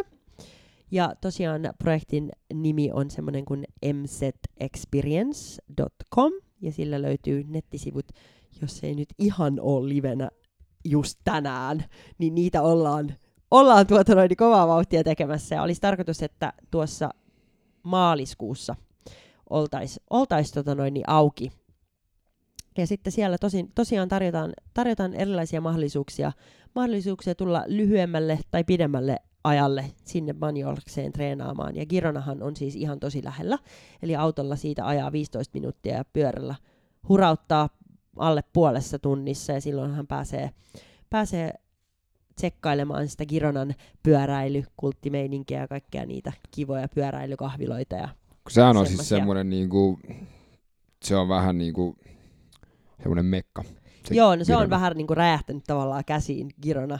Ja se on tosi kiva. Me käydään siellä, sanotaan, noin ehkä kerran pari kuussa, jos ollaan pyöräilemässä, niin siellä on kiva käydä haistelemassa niitä tuulia ja katsoa, ketä on tällä hetkellä, ketä pyöräilijöitä siellä on. Että mä kävin just ennen kuin tulin tänne kahvilla ja siinä istuin Marcel Kittelin vieressä. Ha, oliko Kahvilla. sillä hiukset kunnossa? Silloin oli hiukset niin viimeisen päälle, että mä mietin kanssa, että se ei varmaan tänään ole käynyt pyöräilemässä. Et siellä Tai on sitten se ei niinku käytä kypärää. toi. Tai sitten se on se Alpesin. Se on se shampoo! Mulla, tai itse asiassa mulla on ihan hyvä geeli. Mä, mä voisin sille, joo, Voisit mulla, vinkata. mä voisin vinkata sille geeliin, millä se pysyy. Ei, joo, joo. Voisit vinkata. No Mä- Kirana on kyllä, mä, mä tykkään siitä. Se on ihan, ihan kiva mesta, että mulla on siellä niinku Jan Fredeno muun muassa asuu siellä. Jan Frodeno asuu siellä ja Jan tulee, tulee aina silloin tällöin meidän, meidän järveen uimaan. on siellä Nick Kasteleen kanssa ja David McNamee, hän asuu siellä myös ja tietenkin meidän, meidän omat Lotta ja Joonas, joiden kanssa vietän aikaa silloin aina kun he on paikan päällä. Ja he puolin ja toisin tulee meille tai menen, menen sinne. Ja se on niinku, mä, tykkään, mä tykkään siitä alueesta ja se niinku, yritän kovasti sitä myydä semmoisena niinku, vaihtoehtona Majorkalle. Et Majorkahan on nyt niinku, suomalaisten varmaankin keskuudessa hyvinkin tunnettu pyöräily, pyöräilykohde ja niin kuin Lanzarote talvi, talvikohteena, mutta mun mielestä niin kuin, Onko kelit samanlaiset? Ei ole samanlaiset, mutta mun mielestä siellä on enemmän niin kuin, mahdollisuuksia erilaisille treeneille. Eli Niin, se on sitä samaa se saarta. ei ole sitä samaa saarta ja meillä voi, voi halutessaan pyöräillä rannikolla, voi mennä, voi mennä kiipeilemään, voi mennä metsiin, voi py- pyöräillä vaikka Andorraa, jos haluaa. Ja hyvin niin kuin, Miten pitkä matka Andoraan on? sinne on autolla, olisiko 187. Joo. Pyöräillen vähän enemmän, kun ei voi ihan, ihan suoraan Eli mennä. vähän Mut sama se kuin on ma- täältä Turkuun.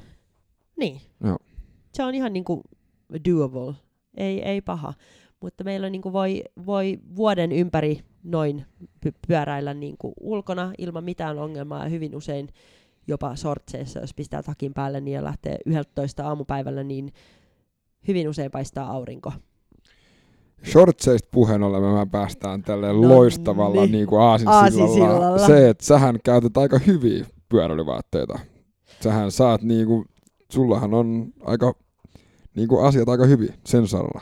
No mä oon ollut onnekas, eli täytyy, täytyy sanoa. Mutta tästä, tästä mainittakseni, että silloin kun mun tää, mitä se pyöräilyllä alkoi, kun mä kävelin kauppaan ja näin kastellin pyöräilyvaatteet, niin mä päätin, että jos mä ikinä pyöräilen, niin mä pyöräilen vaan näillä, mistään mitään tietämättä. Mutta olen ollut siis erittäin onnekas ja olen äm, Kastellin ambassador. Ähm, ja saan, saan heiltä siis pyöräilyvarusteet, ja ne on ihan ykköset. Mun täytyy sanoa, että ei, niistä ei niinku pääse, pääse mihinkään, että se niinku hinta-laatusuhde ja se, miten ne, ne niinku kamat kestää käyttöä, kovaa käyttöä, on niinku kyllä todettu, todettu kerta kerran jälkeen, että voin vaan lämpimästi suositella. Mitä, mitä, mit, mitä muita sponsseja sulla on? No en tiedä, spon, voiko sponsoreista tavallaan... No neuvojahan mä saan aina ihan ilmaisiksi kotota. Ru- ruoanlaittoa vastaan, niin tulee vähän liikaakin joskus. Mutta tota noin, niin, no Kastelli, Kastelli tuota noin, niin, on tällä hetkellä se niin kuin pääasiallisesti, mistä mä saan niin kuin pyöräily, pyöräilytavarat. Ja meillä on, sanotaan, kertynyt tuota materiaa kotiin a- aika paljon, että hyvin harvoin tarvii lähteä mihinkään kauppaan ostamaan mitään triatloniin liittyvää. Niin, että XXL, niin kuin Espanjan XXL, eli Decathlon me, me, ei tarvitse niinku... meiltä löytyy, ja tässä olisi nyt, en ihan vielä voi, voi sen enempää avata, mutta toivottavasti olisi tulossa hyviä, hyviä uutisia pyöräilykypärä-saralla Okei, okay. tässä ihan lähi, lähiaikoina, eli semmoista on pientä tuota noin niin virittelemässä. Ja sitten mä nyt käytän, käytän tuota noin niin hyvin, hyvin usein Onin tai Compressportin ää, urheiluvaatteita. Eli ne tulee tavallaan meiltä, ei nyt omasta takaa, mutta Marcelilla, Marcel on, on tota noin, niin partnerilla yhtiössä, joka maahan tuo niitä. Niin mä oon sitten päässyt, päässyt testailemaan niitä tota noin, niin, tosi hyvin, ja se on auttanut, auttanut tietenkin, että triathlon ei ole mikään ihan halpa harrastus, että kun lähdetään, jos ei py- pyöristä puhuta, mutta pelkistä välineistä, niin ne maksaa aika paljon, että on siinä, siinä saanut apua. Ja mun uikkarit tulee semmoiselta merkiltä kuin Turbo, joka on espanjalainen brändi. Turbo Cycling, siis ei kun hetkinen. Turbo, pelkkä turbo. Joo, joo, okei. Eli no, ehkä on enemmän tiedetty niin kuin vesipallopiireissä. Ne Just. on aika iso, iso brändi siellä, että uikkareita, uikkareita ja hattuja ja kaikkea semmoisia, mutta uikkarit ja uimiseen liittyvät tar- tarvikkeet tulee turvolta. Et mä oon niin kuin, silleen ihan onnekkaasti, onnekkaassa asemassa, että ei tarvi niin kuin, hyvin, hyvin harvoin pitää lähteä mitään ostelemaan vartavasti, ja sitten jos pitää, niin se on ehkä vaan mun oma, oma värimieltymyksen takia. Niin silleen, että et, et saako tätä mustana? Ei, no sit mä ostan jotain muuta. Että okei, okay, aika Joo. makea. Ja ah, kellot tulee suunnalta, että se täytyy, täytyy, täytyy sanoa. Joo, joo. Ei, Se siis, on- sehän on makea, että sä pystyt suomalaiset sit niinku kantaa Joo, no siihen. sit, mä oon tosi tyytyväinen, että on pystynyt, pystynyt tuota, no, niin suuntaa, suuntaa käyttämään ja testailemaan, testailemaan heidän, heidän kellojaan. Ja niin kuin täytyy sanoa, että mä oon ihan, ihan suunto, suunto henkeä ja vereä. Mä pidän niistä tosi paljon niin kuin käyttömukavuudelta ja se, mitä niistä kelloista saa irti. Ja niin kuin, mitä, ne, mitä ne tarjoaa ja ne myös kestää kovaa käyttöä. Mä oon samaa mieltä. Mä, mä oon siis var, vuodesta 2002 käyttänyt suuntaa. No niin, Et se eli on- sä tiedät. Joo. Ja mitäs, mitäs Ville, niin Joo. Polari. Se on se toinen suomalainen merkki. Se on se toinen. Alkuperäinen sykemittarivalmistaja. Ei mulla oli kolme vuotta suunto, ei mitään huonoa sanottavaa, mutta sitten nenä eteen tupsahti useampi polari, niin Mikäs siinä? Oletko ne pölliä taas jotain? ei näissä saanut puhua. Se on niin pitkä aika sitten. Niin, joo, joo. Mut tota... Suunnolle ei ollut polkupyörämittaria, sellaista hienoa juttua, niin Mm, se, se- on, mm. Totta. ja sitten kun on niin tällainen pedantti, niin halusi jotenkin, että kaikki pysyy siinä samassa. Kaikki pysyy samassa setissä. Tosin nyt mä olisin valmis ottamaan suunnon kellon ja vahuun pyörämittarin. En saa kummaltakaan No ilmo, ja mä ajattelin, että ilmoitellaanko nyt Wahun ja Suunnalle, että nyt, nyt niitä saa alkaa tulla niin kuin postiluukusta sisään. Nyt voitte alkaa lähettää. Me ollaan nyt sanottu. Kiitos. Mutta tota, Marcelhan on kerran jo jäänyt eläkkeelle. Niinhän se taisi tehdä. Näin, näin hän sanoi ja otti sanansa takaisin. Ja nyt täytyy sanoa, että onneksi Marcel ei puhu suomea, niin se ei ymmärrä, mitä me täällä puhutaan. Tosin, tosin tässä ihan pienenä puolustuksena. Marcel siis jäi eläkkeelle Embrunmanista. Embrunman on kisa siis uh, Ironman pituinen kisa Ranskassa, jonka Marcel on voittanut kuusi kertaa. Ja hän siitä viime vuonna kuudennen kerran voitettuaan jäi eläkkeelle. Tästä Se on, kisasta. se on aika kova. Darby oli siellä, tota, Missä Aa. se käydään? se on Ranskassa. Ranskassa Joo, mut- semmoisessa paikassa kuin Embrun. Aa, aivan. Joo, ja Embrun siellä on, Man. siis, siellä on siis, eikö se pyöräilyosuus on niinku yksi Tour de Francein niinku pätkä, ja sitten ennen sitä uidaan vähän, ja sitten sen jälkeen Jep. juostaan myös. Et se, se ei ole mikään niinku, siitä on leikki kaukana. Joo, se, se kuulostaa ihan- yhtä kovalta kuin Raaseporissa järjestettävä Peräkylän ponnistuksen peräsmieskisat, jotka ovat tupla täysmatka.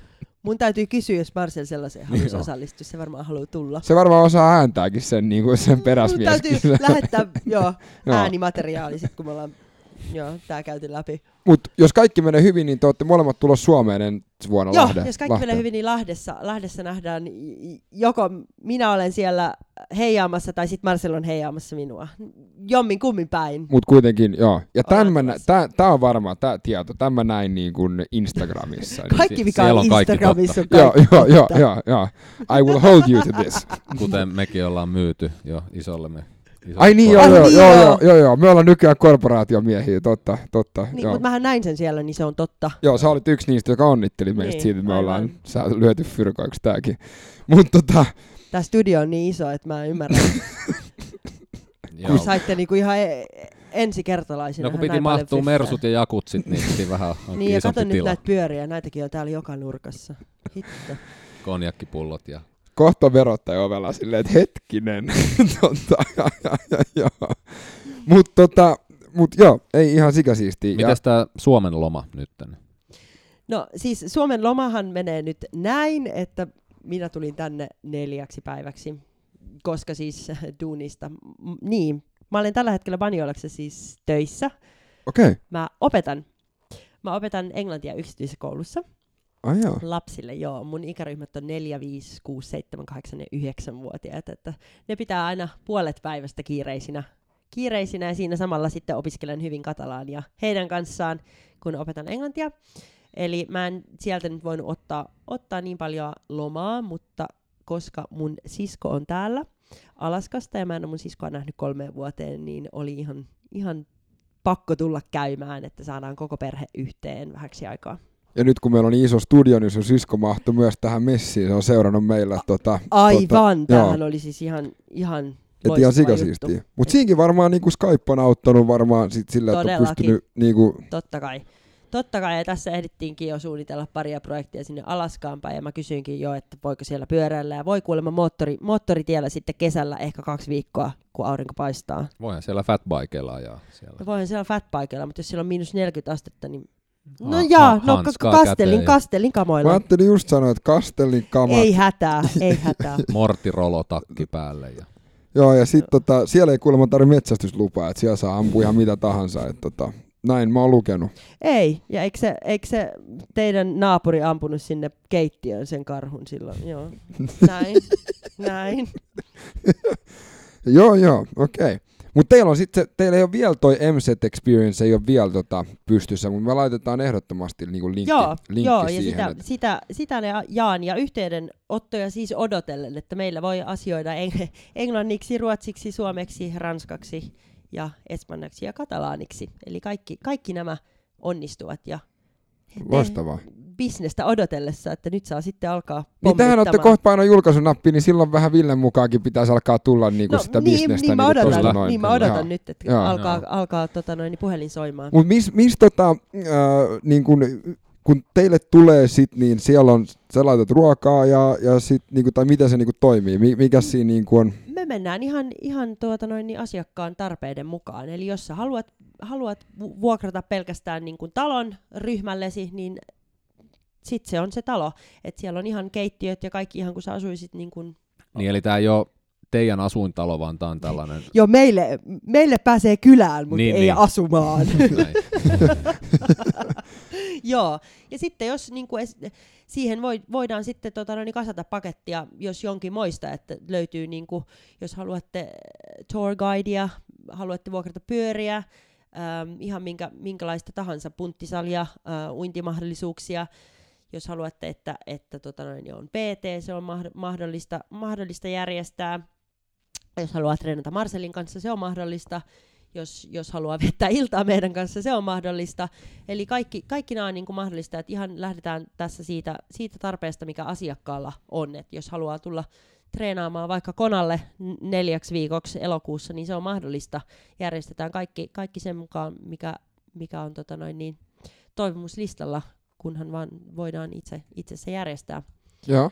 Niin ihan, ihan sellaisella, sellaisella kuviolla, kuviolla lähdetään, lähdetään ja voidaan, voidaan tulla hakemaan lentokentältä. Eli Giro- Gironaan lentää ja Barcelonaan lentää, ne on niin kuin molemmat.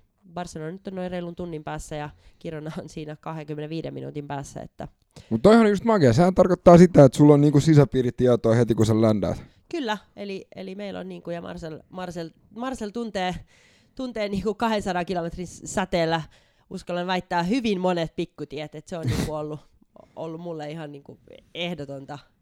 Mikä on sun lempireitti siellä pyörällä? Lempireitti. No sanotaan varmaan se kerta, kun mä unohdin avaimet Barcelonaa piti pyöräillä takaisin ja sitten pyöräilin takaisin. Se oli vitsi. Siis unohdin kyllä ne, mutta se ei ollut lempireitti. Ähm, varmaan tonne rannikolle se lähtee sinne jonnekin Costa, Costebravaan. Joo. Siellä, siellä niitä on, jos monen, monen moista reittiä.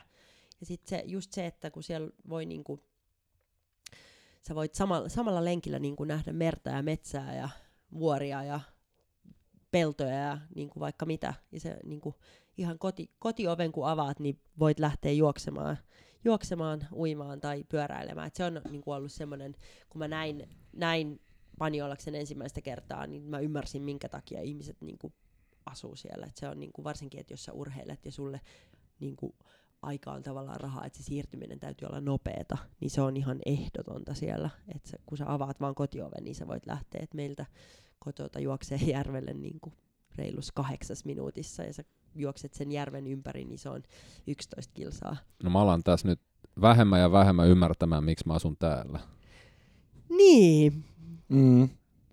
Mm. Haluatko, että mä sanon tuohon jotain?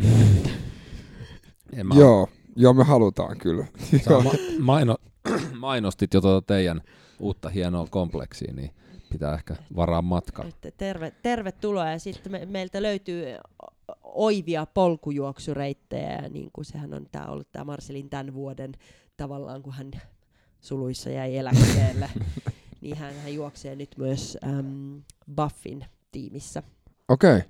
Jossa Marcel, Marcel on polkujuoksua nyt sitten testailu ja kävi Zekaman legendaarisen maratonin juoksemassa ensikertalaisena ja sitten heti, heti pääsi sinne sisään, että sehän on tunnettu siitä, että se on aika vaativa ja se kuuluu siihen Sky Series.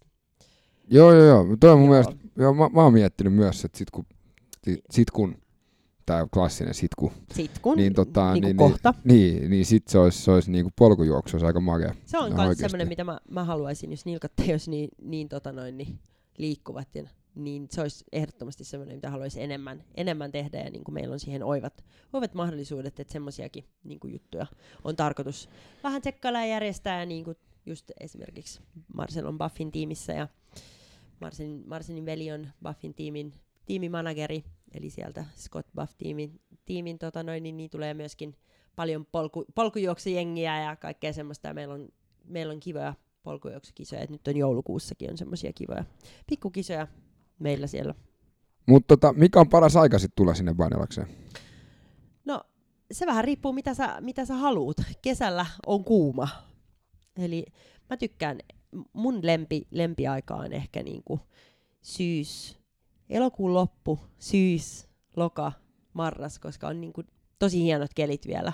Voi niinku ihan teepaidassa, teepaidassa niinku olla, on, on paljon värejä, on niinku mahdollisuus tehdä niitä kaikki juttuja, on valosaa päivisin ja ei ole niin semmoinen hikikuuma, jos tuut kesäheinä elo, niin kun astut ulos, niin hiki vaan valuu. Ja mulle se on ainakin vähän haasteellista No aina välillä. Keväällä, jos haluaa ottaa vähän varaslähtöä tuohon No ulkokauteen. keväällähän pääsee tietenkin niin kuin, helmikuussa on niin kuin viileitä, että sanotaan nyt pahin aika meillä, jolloin ehkä saattaa sataa vähän enemmän ja olla vähän enemmän synkempää, on niin kuin marras, joulu, tammi. Ja sitten se alkaakin jo siitä niin kuin vaalenemaan ja niin kuin valosaa ja aurinkoa.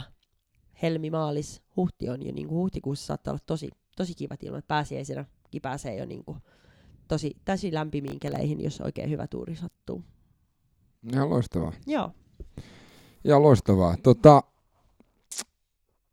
semmoinen kysymys, mitä me ollaan myös esitelty tähän niin kuin loppuun kaikille vieraille. Että ollaan nyt kuultu sun helvetin makea, vaikea tarina, mutta makea tarina.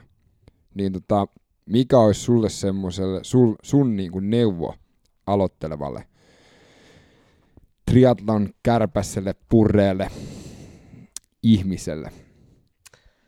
No mä ehkä sanoisin, että nauti siitä, siitä tunteesta, että kun sä innostut ja opit uusia juttuja ja opit tekemään, tekemään asioita ja menen niinku ehkä kärsivällisyyden kautta. Mä tiedän, miten vaikeaa se on. Mä todella tiedän, miten vaikeaa se Mä on. nauran, koska mä, mä tiedän tasan tarkkaan myös, miten vaikea se on. Mutta niinku nauti siitä, siitä, että sä oot löytänyt jonkun semmoisen hyvän jutun. Ja niinku siitä, että et joka kerralla sä opit vähän jotain uutta siitä, siitä lajista. Ja niinku anna, sen, anna sen viedä sua. Äläkä sä niinku yritä kovasti viedä sitä. Koska kyllä se, niinku, kyllä se tulee sieltä. Triatloni sä et pysty kuluttaa loppuun, mutta sä pystyt kuluttaa sun omaa kroppaa loppuun. Aivan näin, Et, aivan tota, näin. Mistä sut löytää? No mut löytää tällä hetkellä Instagramista. No sitten kun meidän MZ Experience ähm, on livenä, tässä ihan ennen joulua pitäisi olla, niin Instagramista löytyy sillä nimellä. Ja sitten Instagramista löytyy myös semmoisella nimellä kuin Bimba neljällä M. Joo, neljä M. Neljä M. Bimbahan tuli, oliko se, keneltä se tuli se nimi? Se tuli Marcelin managerilta, koska silloin, silloin kun mä muutin Espanjaan, niin Vilja oli ehkä vähän haasteellinen lausua. Niin sitten hän tuli semmoisen lopputuloksen, että Bimba se on. En Siinähän tiedä se on. miksi, mutta se on sitten jäänyt. Ja se nyt on näin. Ja se oli neljä M silloinkin. Ne, ne lämmällä silloinkin. Bimba. Joo, ihan siellä loistavaa. Me helpotetaan tätä laittamalla suora linkki. ja sitten me myös mainostetaan teidän setti myös totta kai meidän, Kiitos, se meidän olisi tosi kaikissa. hyvä. Kaikki, kaikki, kaikki jeesi auttaa, auttaa alussa. Ja Joo, joo, joo, ehdottomasti. Ja tota, hyvä. Hei, kiitos paljon. Uh, meidän yhteistyökumppanit on Mitkävillä Epic.fi. ja tota, printmoottor.com kautta W8 podcast. Yes. Ja tota, Instagramista ja Twitteristä W8 podcast. Ja nettisivut w8podcast.com. Totta kai Viljan kaikki Bimban kaikki linkit tota, laitetaan, laitetaan sivuille ja yes. kiitos kuuntelijoille. Yes, kiitti, että olette pitämässä meidät hengissä. Ulos vie Drop Tide Through the Fires of the... Sun. Kiitos paljon. Kiitos. Moi. Kiitos, moi. moi. moi.